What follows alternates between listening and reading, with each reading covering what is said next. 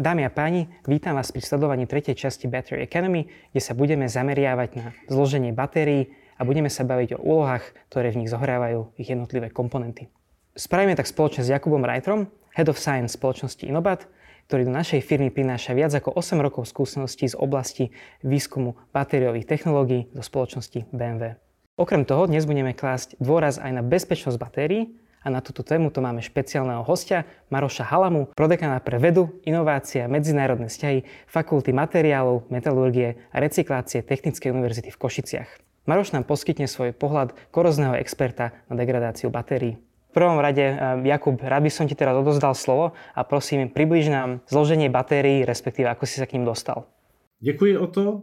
Eh, mě bavila chemie už od první hodiny na gymnáziu to bylo dávno v roce 1992.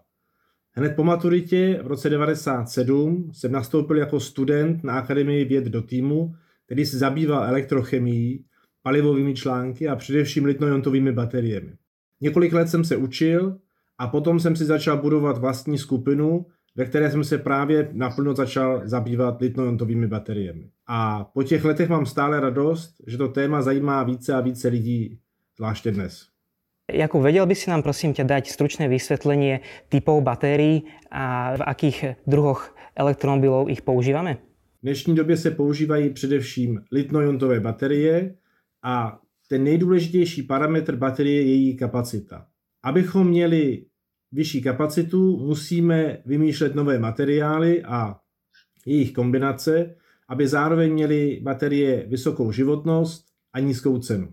Nejdůležitější volbou je volba materiálu pro tzv. kladnou elektrodu, pro katodu. Odvíjí se od toho nejen kapacita, ale i její možné použití. V bateriích, které máte v mobilních telefonech nebo v počítačích, tam obvykle najdeme oxid kobaltitolitný, LCO.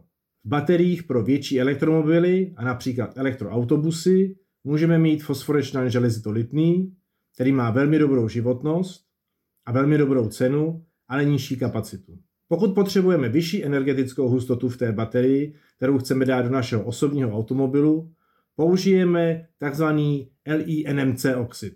To je oxid, který obsahuje tři kovy, mangan, nikl a kobalt, nebo můžeme použít oxid LiNCA, který obsahuje nikl, kobalt a hliník. Když se teď podíváme na nejčastěji používaný materiál NMC, tak se můžeme říct, že nejdůležitější je poměr těch tří kovů niklu, mangánu a kobaltu v rámci jeho struktury. Každý z těch tří kovů má důležitou funkci. Nikl zajišťuje vysokou kapacitu, kobalt je tam pro možnost rychlého nabíjení a vybíjení a mangán pro bezpečnost a stabilitu toho materiálu. Dříve, před osmi lety, byl obvyklý poměr 1 ku 1 ku 1. Postupně se ale zjistilo, že když zvýšíme obsah niklu, zvýšíme kapacitu materiálu a tím v důsledku i například dojezd automobilu. Takže v dnešní době se kapacita baterie zvýšila díky tomu, že máme v baterii až 80% niklu a tím zároveň i šetříme vzácný kobalt, který je vzácný v tom, že jeho náležitě jsou omezená a navíc ta geopolitická situace kolem kobaltu je složitější. Jakub, vedel by si prosím ťa predstaviť nášmu publiku, že ako funguje taká litio-ionová batéria? Už v tom prvním díle si to velmi pěkně vysvětlil, já na to navážu. A to z pohledu chemika, který ty jednotlivé komponenty sám vyvíjí. My víme, že nejjednodušší baterie obsahuje čtyři základní části, to je katoda, anoda, elektrolyt a separátor. Mezi kladnou a zápornou elektrodou se nám pohybují litné jonty, ať už během vybíjení či nabíjení. Elektrolyt tam slouží jako kapalina, která nám oddělí ty dvě elektrody od sebe a slouží jako rezervoár těchto litných jontů. A separátor je tenká polymerní folie, která nám zajistí, že se kladná i záporná elektroda fyzicky nikdy nesetkají, protože by došlo k vnitřnímu zkratu. I ta nejjednodušší cela obsahuje řadu materiálů, které buď aktivně nebo pasivně přispívají k dobrému fungování celé baterie. Nejdůležitějším úkolem každého výzkumného týmu je nalézt vhodnou kombinaci těchto materiálů, aby výsledná baterie měla dostatečnou kapacitu, životnost ale dokázala splnit i další požadavky našich zákazníků. K tomu je potřeba rozsáhlá laboratoř, rozsáhlý tým, odborníci na jednotlivé komponenty, na elektrolyty, separátory i aktivní hmoty. I Inobat bude mít takové výzkumné centrum a už nyní máme rozsáhlou síť kontaktů v akademické i komerční sféře, výroby a vývoje batérií celého světa. Jakub, aké ďalšie komponenty zohrávajú dôležitú rolu pri určovaní parametrov batérií?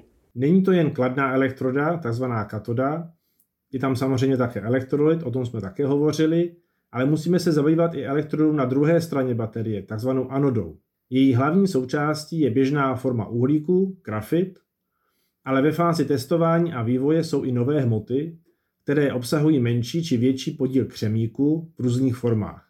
Křemík nám tam pomáhá zvýšit kapacitu baterie, ale bohužel má také vliv na životnost baterie. Takže všechny týmy po celém světě se snaží najít vhodný kompromis mezi vyšší energetickou hustotou a životností té cely. Vědecké týmy na celém světě se zabývají také tím, aby nové baterie byly a zůstaly bezpečné, i když se nám každým rokem zvyšuje množství energie, kterou máme v celé uschovanou. Jakub, ďakujem veľmi pekne za premostenie. Maroš, odozdávam ti slovo a prosím ťa, povedz nám bližšie k bezpečnosti batérií. Tak ako šéf Inobat Auto naznačil, konečný komerčný úspech batériových systémov je šťastí zásluhou pokročilých materiálov použitých na elektrodách, separátoroch, kolektoroch a čoraz viac aj s pomocou nanomateriálov a nanopovlakov, ktoré zabezpečujú vynikajúce elektrické parametre celého batériového systému. No vo finále rozhoduje bezpečnosť, a to aj po dlhšom čase používania a aj za extrémnych podmienok. Ako korozný expert sa venujem interakcii materiálov s prostredím a v prípade batérií môžeme hovoriť o chemickom prostredí, ktoré predstavuje vysokovodivý elektrod.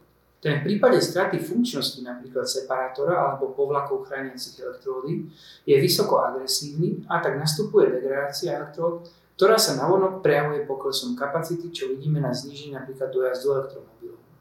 Maroš, prosím ťa, ktoré sú tie najväčšie výzvy, ktorým čelíme v oblasti bezpečnosti batérií? Pri nových výzvach je jednou z kľúčových otázok degradácie elektrod batérií. Výsledky analýz katód, anód a separátorov zo zdegradovaných lión batériových článkov môžu priniesť nové informácie o mechanizme v toku elektrónov, v ich degradačnom procese, ktorý je zodpovedný za zníženie celkovej kapacity batériového článku tomto odvetví tak vzniká nová požiadavka na pozorovanie mechanizmu iniciácie degradácie povrchu elektród spoločne s kontinuálnym monitorovaním meniacich sa fyzikálno-chemických charakteristík počas životnosti batérie. Na komplexné pochopenie prebiehajúcich chemických procesov vo vnútri článku sa bude dať použiť napríklad najväčší neutrónny zdroj na svete, akým bude disponovať European Spallation Source, ktorý je momentálne vo výstavbe vo Švedsku. Aj na výskum v oblasti batérií výrazne ovplyvnilo nadviazanie partnerstva s tak silným priemyselným partnerom ako Inobat. Už v blízkej budúcnosti budú naše spoločné kroky smerovať do experimentálneho programu zameraného na predikciu životnosti batériového systému monitorovaním degradácie elektrodových materiálov. Maroš, aké ďalšie disciplíny môžeme využívať pri skúmaní bezpečnosti batérií? V kombinácii s ďalšími podpornými technikami, ako sú fyzikálno-riadené modely, napríklad kvantovo-chemické výpočty, molekulárna dynamika a s údajov riadenými modelmi, akými je využitie napríklad umelých neurónových sietí, môže výskum v tejto oblasti priniesť veľmi zaujímavé výsledky, ktoré posunú smart monitoring, inteligentné riadiace systémy alebo predikcie životnosti batérií k ich efektívnemu, hospodárnemu a udržateľnému používaniu.